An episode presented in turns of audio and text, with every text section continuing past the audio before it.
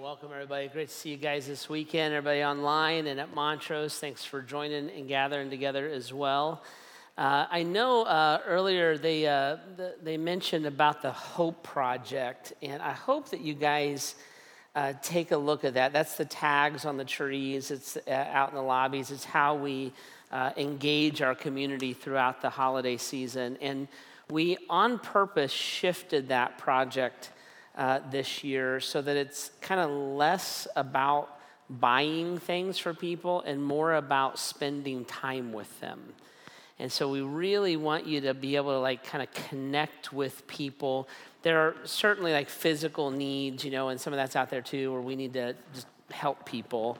Uh, but we really wanted you to be able to get in relationships with each other and to cross some of like the normal boundaries that, that we would kind of have in our life, just kind of the rhythms of our life. Uh, I like to say that once you love somebody, you're no longer afraid of where they live. And once you love somebody, you're no longer intimidated by the fact that you don't understand them. And so that's how we connect. We, we, we have to kind of take those first steps, connect to each other, get to know each other, and when you start loving each other like all that stuff like washes away really really quick. So that's kind of our goal this year and encourage you to do that to take a little bit of time and invest it. That, that may or may not mean finances uh, but that's kind of what we want to emphasize. And then if you don't have the time some of us are in a, a season of life or even a season of the year where you're like jeff the last thing i can do is give time. There's still like material needs that we can meet and want to meet for people uh, but just take the time to check all that out and, uh, and be a part of it, and it's a, it's a great investment, okay? All right, we're going to start talking about peace and anxiety and uh, how that shows up in our lives. So I just do a, a quick survey here uh, just to make sure I chose a good thing to talk about. How many of you had any stress in your life today? Just raise your hands. If that person is near you, point at them. Uh huh. Yeah. Marriage counseling is on Tuesday. So, like, like stress. How many of you had stress this week? Raise your hands. If you have had stress or anxiety in the last year, raise your hands.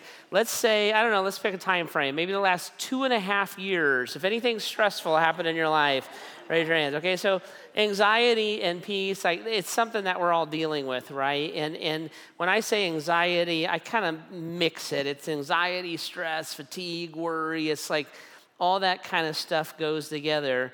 And it's a big part of our lives, and it's a bigger part of our lives, a more persistent part of our lives than it used to be. Uh, I was reading an article uh, from Psychology Today, and they said that the average North American high school teenager would report the same level of stress in their life today that the average psychiatric patient reported in their life in 1950. And, and we can look at that and we're like, that's a weird stat. And we can, you gotta be careful because you'll be, you, you know, some of us are like, snowflakes, that's your problem, toughen up. And I would, I would pause on that a little bit and I would say, it's, that's probably true if you think about it. Uh, in 1950, uh, probably your family lived under one roof. Mom and dad were probably at home, and if you were the rare person that wasn't true, your grandparents were married and together. Uh, the, the, when you went to school, the safety factor, the tension factor in school would have been much different, like in 1950, than it is like today. Uh, when you think about social pressures in 1950, you could escape them. So when you left school, you got away from the bully. You got through the weekend, you had summer break, all those kind of things. Like that stuff follows you now because of our, of our phones. Uh, when you think about like FOMO stuff, like in 1950, you didn't know that you didn't get invited to the party, and now it's like in, in your face all the time. If you stop and think about it, the things that cause stress and anxiety and worry, it would be very different. It'd be very different the amount of stuff that would come at you, the level of stuff that would come at you, and the places that you would go that were safe. Like in 1950, you probably trusted the church. You probably trusted your pastor. You probably trusted your priest. Like the safe places were actually safe and restorative. And now we walk in a society where we're kind of always on alert. We're kind of always something else is going on. And every time our phone beeps, beeps our life is interrupted. And so if you think about it, it's probably pretty accurate. And it's how we live, and it's a part of how we live. And if we ask each other, uh, how, do you feel anxiety? You feel stress? You feel pressure? You feel grief? Are you, are you worn out? Where? And most of us would be like, yep, I'm in that category. And it's kind of the way that we live right now. So we're going to talk about this for a little bit. Now, to kind of to kind of uh, lay a foundation of how the conversation is going to go, I, I, I, what I did was I took anxiety and I broke it into two broad categories so that we're just kind of clear that we're having like the right conversation, right? So the first broad category, I just called it clinical anxiety disorder. So we know from medical research that some of us struggle with anxiety disorder. And what anxiety disorder is, oftentimes, it's a chemical imbalance, it's a physical thing so it's a chemical imbalance which causes our brain to be on high alert all the time. So that our kind of fight or flight mechanism is like on overdrive. And it will cause us to alert, it'll cause us to react, it'll cause us to respond sometimes to everyday things as if it's a life and death situation. And it's a medical condition. It's a condition where psychologists and psychiatrists and medicine need to be involved. And at Grace Church, when we talk about things like clinical anxiety disorder or maybe clinical depression, those kind of things, when we think about that stuff, what we would say is this we believe doctors and medicine is a gift from God and should be utilized. So we believe doctors and medicine is a gift from God and it should be utilized. God will help, He is a part of all that. But just like if I had a heart problem or a diabetes problem or some other chemical imbalance, if I have that in the area of mental health, Grace Church would look and say that we believe that doctors and medicine is a gift from God and we should utilize or accept those gifts from God, okay? So as we talk about all this, I'm actually not going to talk about this. I am not a, a that kind of a doctor and I do not diagnose these things. And I put that into a broad category. I, I know that that breaks into all kinds of different categories. That's not the conversation that you're, we're going to have. But I would say this if you struggle with this, your church loves you.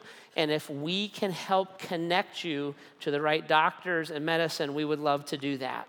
Okay? You just, you just communicate with us about it. But this is not the conversation we're going to have.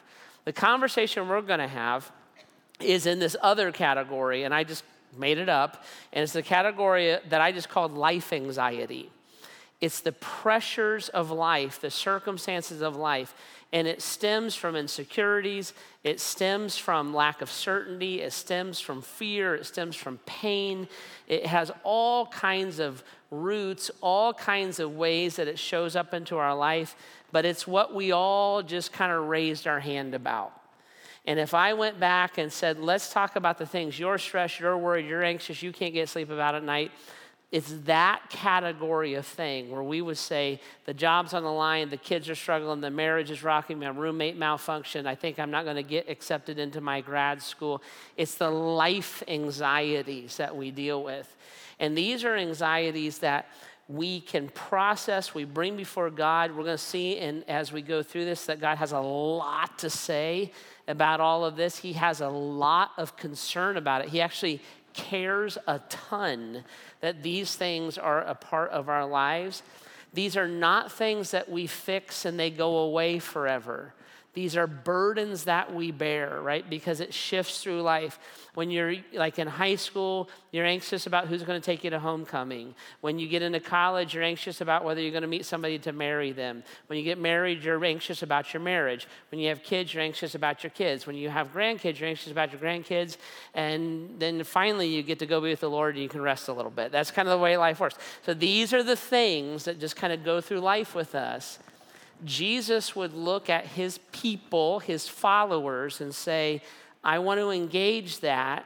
I want to engage that because you have within you the Holy Spirit who can bring peace that causes you to live differently. That different life and perspective brings glory to me and brings witness to me. It, it, it kind of helps me make sense to the people around you. So, this is something that God wants to be a part of. He is a part of and that He speaks to in our life. And this is a, a, something we're going to talk about for the next little bit. Now, as we talk about this here for the next little bit, uh, we're going to set up shop in Philippians chapter 3 and 4. So if you got a Bible, it's Philippians chapter 3 and 4. This is uh, on the notes, it's on the app. By the way, if you don't have a physic, a newer copy of a physical Bible and you want one, uh, just stop at the information desk after services and, and, we'll, we'll get you one, okay, as a gift. But Philippians chapter 3 or 4, and we're just gonna, we're going to hang out here for a while and we're going to we're going to see what God has to say to us. So let me read the parts of this we're going to talk about and then, uh, and then we'll jump into it this weekend. So, Philippians chapter 3 or 4, the Apostle Paul is speaking on God's behalf, and this is what he says But we, followers of Jesus, are citizens of heaven where the Lord Jesus Christ lives, and we are eagerly waiting for him to return as our Savior. He will take our weak mortal bodies and change them into glorious bodies like his own, using the same power with which he will bring everything under his control. Therefore, my dear brothers and sisters, stay true to the Lord. Always be full of joy in the Lord. I say it again, rejoice. Tell everyone, uh, let everyone see that you are, are considerate in all that you do. Remember, the Lord is coming soon. Don't worry about anything. Instead, pray about everything. Tell God what you need and thank Him for all that He has done. Then you will experience God's peace, which exceeds anything that we can understand. His peace will guard your hearts and minds as you live in Christ Jesus. And now, dear friends, uh, dear brothers and sisters, one final thing. Fix your thoughts on what is true and honorable and right and pure and lovely and admirable. Think about things that are excellent and worthy of praise. Keep putting into practice all that you learned and received from me, everything you heard from me and saw me doing. Then the God of peace will be with you. Right? Now, there is a ton in these passages. And what we're going to do here for uh, the next weeks is we're going to go back and we're going to like pull that passage apart piece by piece because in there is a, a, way that God is addressing our anxiety, our stress, our worry. In there is a path, in there are promises, in there are practices that as followers of Jesus, as citizens of heaven, we can put in place so that we can have or invite or take full advantage of this peace that God is offering us, all right? So we're going to go down that path. Now, this weekend, I want to narrow the conversation sharply. And this weekend, what I want to do is I want to give you one principle. We're going to talk about kind of something you get your head around and utilize, uh, like right now. So I'm going to give you one principle. I'm going to make one confession to you. I'm going to tell you something. And then I'm going to give you two practical tools. And then we're actually going to utilize those tools this weekend, okay? So, one principle, one confession, two practical tools, okay? So, here's the principle. I want to give you this one principle. Here's a little something. If we can get our head around this principle, it will change our perspective about anxiety. If we can get our head around this principle, it will cause us to have an action plan for anxiety. So instead of just feeling it or experiencing it or feeling like trapped or stuck or obsessed about it or weighted down by it, if we can get our head around this one principle, it will actually give us a, an action plan. It'll give us a way to move and a thing to do that can help to bring hope and help to our anxiety, okay? So here's the one principle. Ready? One principle is this anxiety can act as a tool to point me toward hope that is helpful anxiety can act as a tool that can point me toward hope that is helpful. And if I can think of anxiety as a tool, if I can think of it as something that I can use, what will happen is it will begin to move anxiety from something that hurts me or drives me crazy to something that I can utilize to seek help. Okay? Anxiety can act as a tool that can point me toward hope that is helpful, right? You ever wonder why God made us in such a way that we experience pain? You ever think about that? Because pain is what we're usually trying to get away from. But the Bible says that God is our creator. The Bible says we're created in his image. And so even my physical body, God created my physical body to experience pain, right? Usually we think of pain as punishment. That's how I thought of it growing up because my mother would inflict pain on a certain part of my body when I was bad, right? And so she would punish me with pain. But punishment is not the purpose of pain. Pain is a gift because it's, it's an alert. It's an alert, right? So I'm of the age that I experience pain for no particular reason. That's what happens. The other day, I woke up, Heidi and I woke up together, our alarms went off, and I went to get out of bed. And when I went to get out of bed, I was like, ah. And Heidi's like, What's wrong? And I was like, I'm in pain. And she's like, Where's it hurt? I'm like, The back of my leg, the back of my leg is just killing me. And, and, and she said, Can you stand up? I was like, No, I cannot stand up. She's like, Do you need help? I'm like, Don't touch me, right? I'm in pain. And she goes, she goes, Let's try to get you on your feet. And I got up on my feet and like I fell onto my bed. And she's like, What's your problem? I was like, There's pain in the back of my leg. And she goes, What? She goes, Did you do something? I said, All I did was go to bed. And now, like, now I woke up this way and I'm in pain. And she, go, she goes, What do you think it is? I said, I don't know. I don't know. I have no idea what this pain is, right? Now, that pain causes me to alert. I don't know what the pain is. I don't know why the pain is, but it tells me something's wrong. And when it tells me something's wrong, what that does is that causes me to go look for what's wrong. Pain isn't a punishment, it's a tool that sends me on a journey, right?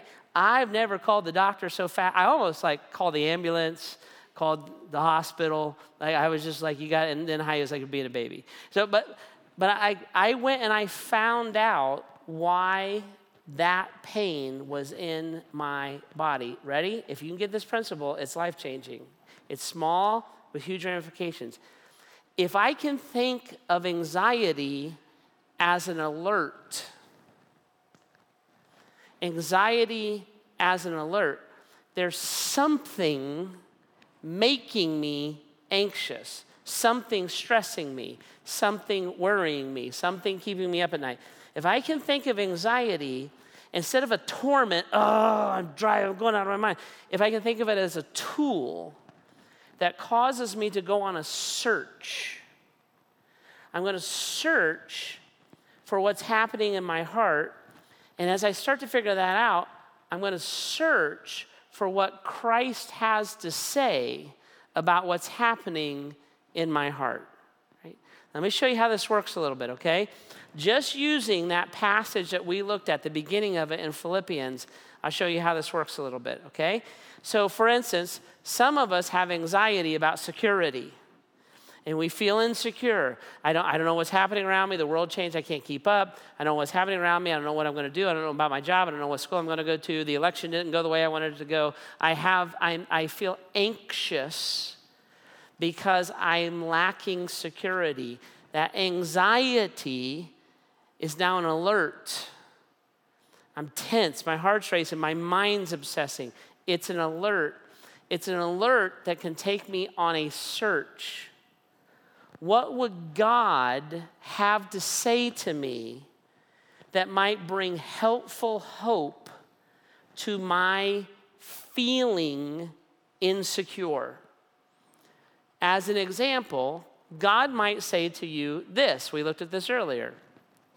You are citizens of heaven where Jesus Christ lives. You feel like life's out of control. You feel like you don't know where you belong. You feel insecure. But let me tell you, through the scripture, Jesus would say, what's true of you. Your culture may be unfamiliar to you, but your kingdom is secure and cannot be defeated and you're a citizen of that kingdom.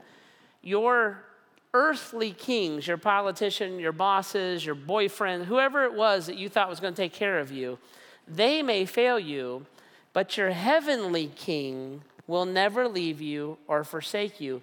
That's what truth is. If I can allow anxiety to alert me to go search for what's actually happening, I can find God and I can find the truth about God and I can bring that truth to bear on that anxious place. And then suddenly, anxiety that's tormenting me, anxiety that's driving me nuts, anxiety that's putting me over the top, suddenly that anxiety has hope infused into it. And that little infusion of hope breaks the cycles of anxiety. Now, listen, it doesn't mean that you'll never be anxious again because we're going to be anxious on and off our whole lives.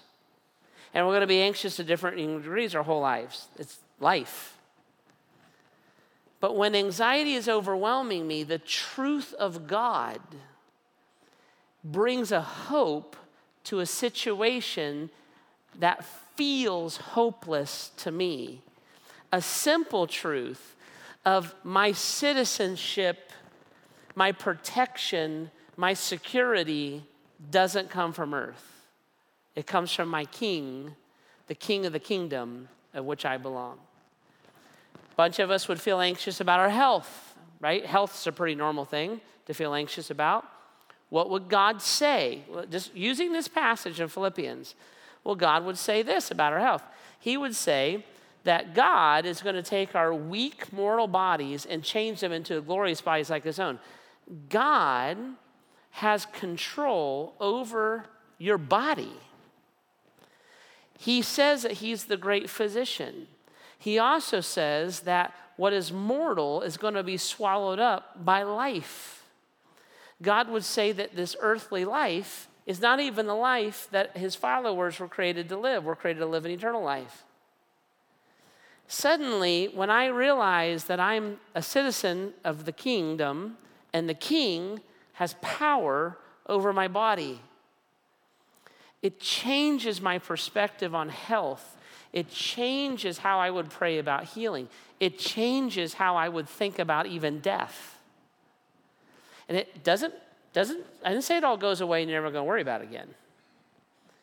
I said it alerts you to use anxiety to find Christ who will bring helpful hope that did not exist at all, that wasn't there before, and it changes the equation of our anxiety.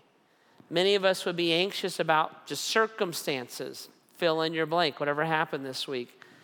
What would we think about circumstances? If, I, if I'm nervous about circumstances, and I was looking for maybe God's perspective or what would bring hope to me, I could go back to Philippians chapter 3, and God would say this this will be the truth that that same God is going to change my mortal body. That power, He has power to bring everything under His control. There is not a circumstance in my life that is outside of God's control. There's not a circumstance in my life that God isn't redeeming or working together for my good, which, by the way, does not mean that He takes me out of pain. It means that He utilizes everything in my life. It's very different to be anxious because I can't believe or I don't know why this is happening to me. That's very different than I'm not sure why this is happening to me, but my Savior does. And I'm a citizen of His kingdom, and He's my King. And anxiety can alert us. Ah, my leg's killing me. I gotta go to the doctor. It can alert us. It's a tool, it can be used as a tool to go search for Christ who can bring helpful hope to a situation that often feels helpless. That one principle can be life changing. That one principle can get you through the night. That one principle can get you over your temptations to relapse. That one principle can keep you in the house when you want to run away after the fight with your spouse. That one principle can change a whole lot of stuff. When I just approach anxiety differently. I use it as opposed to it abusing me. Right? Now, one principle, one confession. Here's a confession for you. Probably most of you would not think of me as a person who struggles with anxiety, but I do. I do. Uh, I am a person who takes life probably too seriously. So I think a lot about being a dad and a husband and a pastor, and I take a lot, a lot of responsibilities for those things. And then God created me in such a way that He gave me this brain that's a gift and a curse because my brain does not turn off ever. So, like going to bed for me at night is like this multi layered process.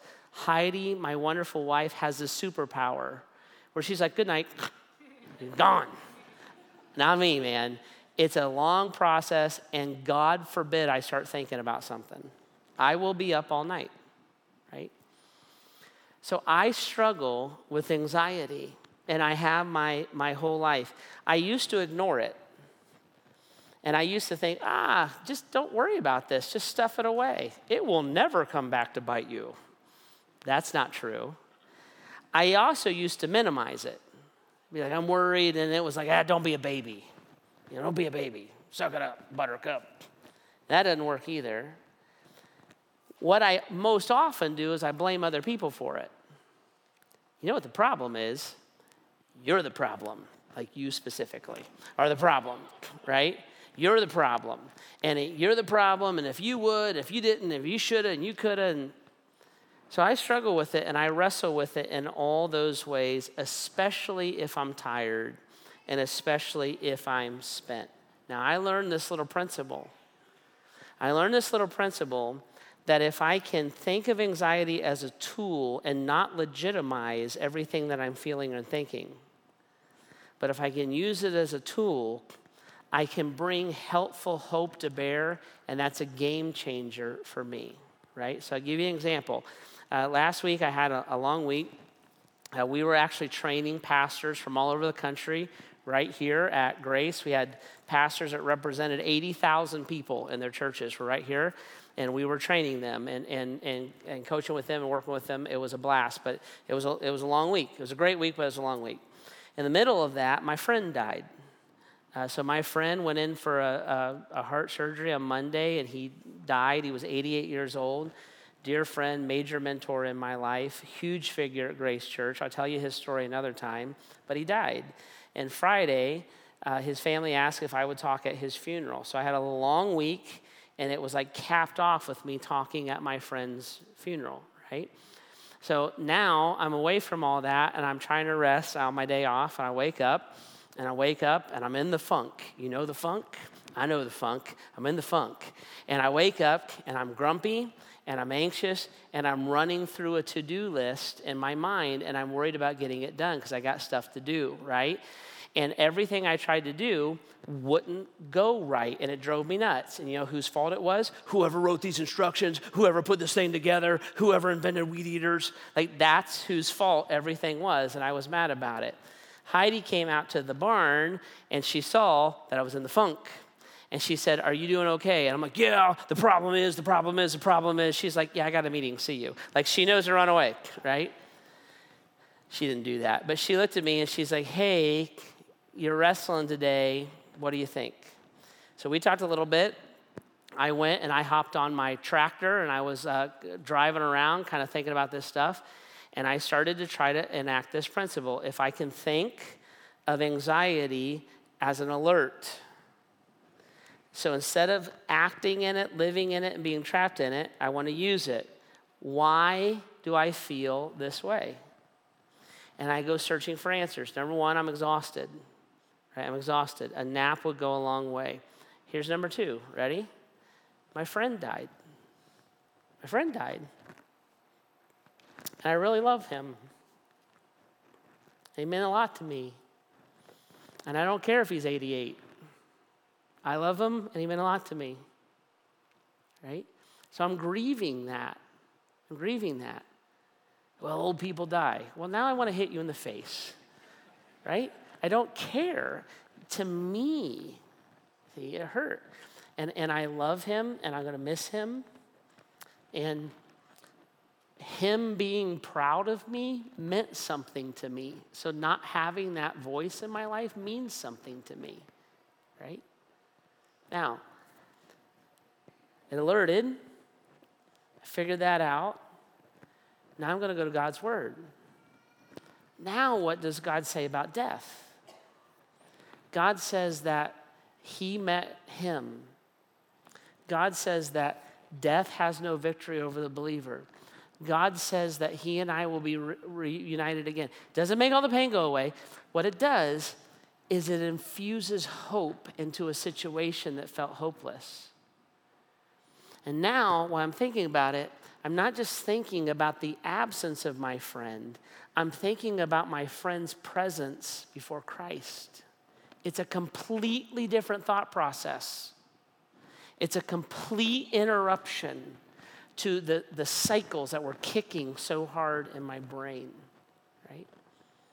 I was sitting there and I was able to take that anxiety as a tool. I'm just giving an example as a tool. I go searching for Christ. I find what he has to say about that situation. I welcome that into my life. It's helpful, it's hopeful, and it completely changed the trajectory of my thought process, my worry, my stress, my anxiety that day. One principle, one confession. This is why the Apostle Peter says this cast all your anxiety on him because he cares for you. Right? Peter looks at us and he's saying, guys, do you understand this? Somehow, somehow, we're, we're fearful of discounting what we feel by putting confidence in our faith. Sometimes we feel like if I put confidence in my faith, I'm ignoring what I feel. That's not what I'm talking about. Sometimes I, uh, we're afraid if I put confidence in my faith, I'm stuffing my feelings. I'm not talking about that.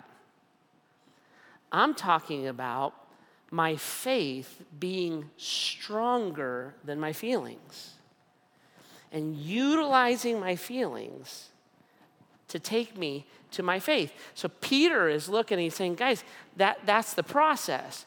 Because Jesus, Jesus Christ, who stepped out of heaven and put skin on so that we could understand him, Jesus, who has moments of being overwhelmed by anxiety. The clearest is in the garden right before he's going to go to the crucifixion.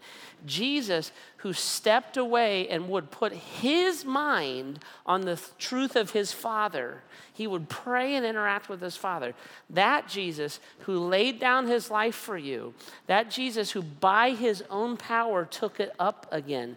That Jesus, who is the author of your salvation the Jesus that you would trust to save your eternal soul from hell is the Jesus that we trust to save my mind from anxiety. And if he can handle my salvation, he can handle my anxiety. And Peter's like, so give it to him. Give it to him. And sometimes we look and say, Oh, I, have done that. Right? It, it's a habit, it's a response. I'm going to be all worked up about something else tomorrow because that's the way I'm wired. That's why Heidi calls me Sparky. I'm always a little amped up, right? And I have to, had to learn to receive that differently. I can't make it go away. I'm not sure I want to. Me being a little amped up is kind of part of what makes me me. You feeling things deeply is a part of the wonder of who you are. You being so empathetic that you feel other people's pain is part of the glory of how God created you. Some of the things that lead you to be anxious or to feel stress is part of the incredible ways that God gifted you. That doesn't go away, it's not supposed to. It's supposed to be used. Not to overwhelm us, but to point us toward Christ. And then we cast that to Christ. We entrust Him with that. And the gospel of Jesus, which is not just don't go to hell, It's be completely transformed and renewed by who Christ. The God of your salvation is the God of your stress. The, the God who created the heavens and the earth is the one who cares for you. His words, not mine. And God knows when His people live that way, there's a freedom, there's a life that He wants us to enjoy, but there's also a testimony. In an anxious, overwhelmed world, a person who lives in peace sticks out like a sore thumb. And God wants to gift you with it, He wants to relieve you of it, and He wants to use you through it. And having confidence in that part of your faith is no different than having confidence in a God who can save your very soul. One principle, one confession, two practical tools, right? So, what do you do with this? I want to I want to explain this to you, and then what's going to happen is the band's going to come out, and we're actually going to do this. So we're gonna we're gonna we're gonna take the time to, to do this, okay? But let me explain it first. Two practical tools. Here's the first practical tool. The first thing that I want to do when I'm trying to use anxiety as a tool to point me toward Christ so I can import hopeful, uh, helpful hope is I want to do this. I want to ask the Holy Spirit to help me. I want to ask the Holy Spirit to help me. Now, I know some of you are like, Jeff, that's the most pastor answer thing you could possibly say. And you're right but I am too. So listen to me, right? So this is what we need to do. What does the Holy Spirit do? He does a bunch of things, but one of the, a couple of the biggest things he does is in this area. He brings us comfort. He is a helper. He empowers the Word of God in our lives. He makes verses not information, but actual the power of God in our lives. The Holy Spirit is a powerful gift from Jesus Christ to his people. So when I am anxious, to actually stop and say, God, would you, through your Holy Spirit, help me? Help me identify what I'm actually anxious about. I'm not mad that the weed eater wouldn't start. I'm sad my friend died.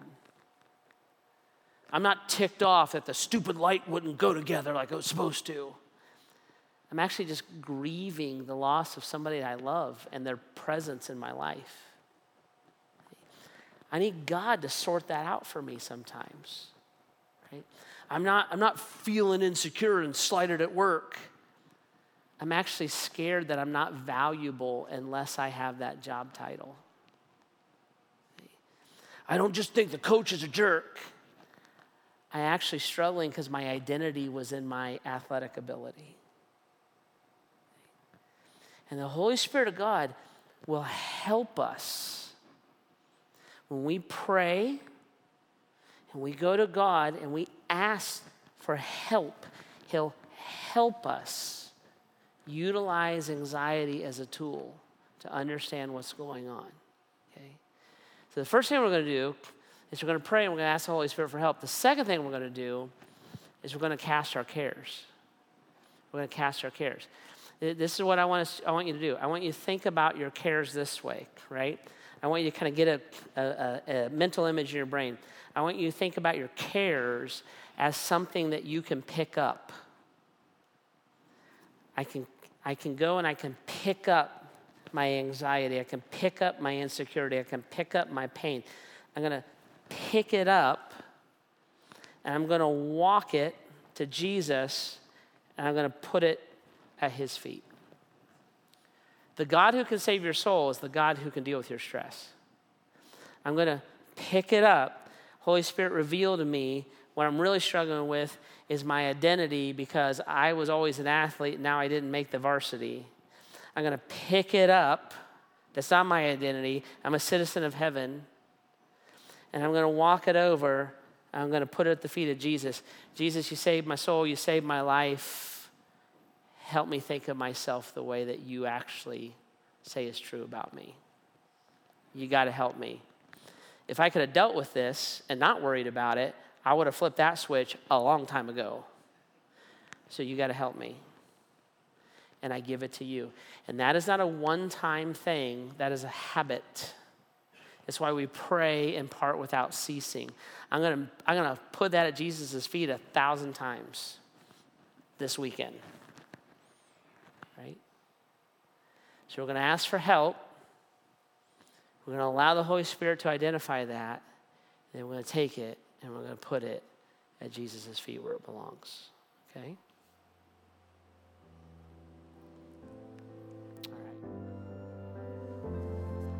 Jesus, you who are our ever present help in time of trouble. Lord, we, we want to receive what you want to give. And so, God, we exchange work, the kids, the boyfriend, the dream that was lost, the disappointment. We, we exchange it for your presence, for your power. We exchange the guilt, the shame. We exchange it for your forgiveness, for your mercy. And Lord, in this moment, would you just lift the burden? Would you lift the overwhelmingness? Would you clear the mind? And God, would we just experience what you promise us on a level that maybe we've never experienced it before? Jesus, as we worship you, as we surrender to you, as we follow you, we're, we are just believing what you said putting our confidence and our faith not in us or better circumstances. We're putting it all in you and asking you to work deeply in our lives. In these moments, with these promises, would you work in us? We ask these things in your name, Jesus.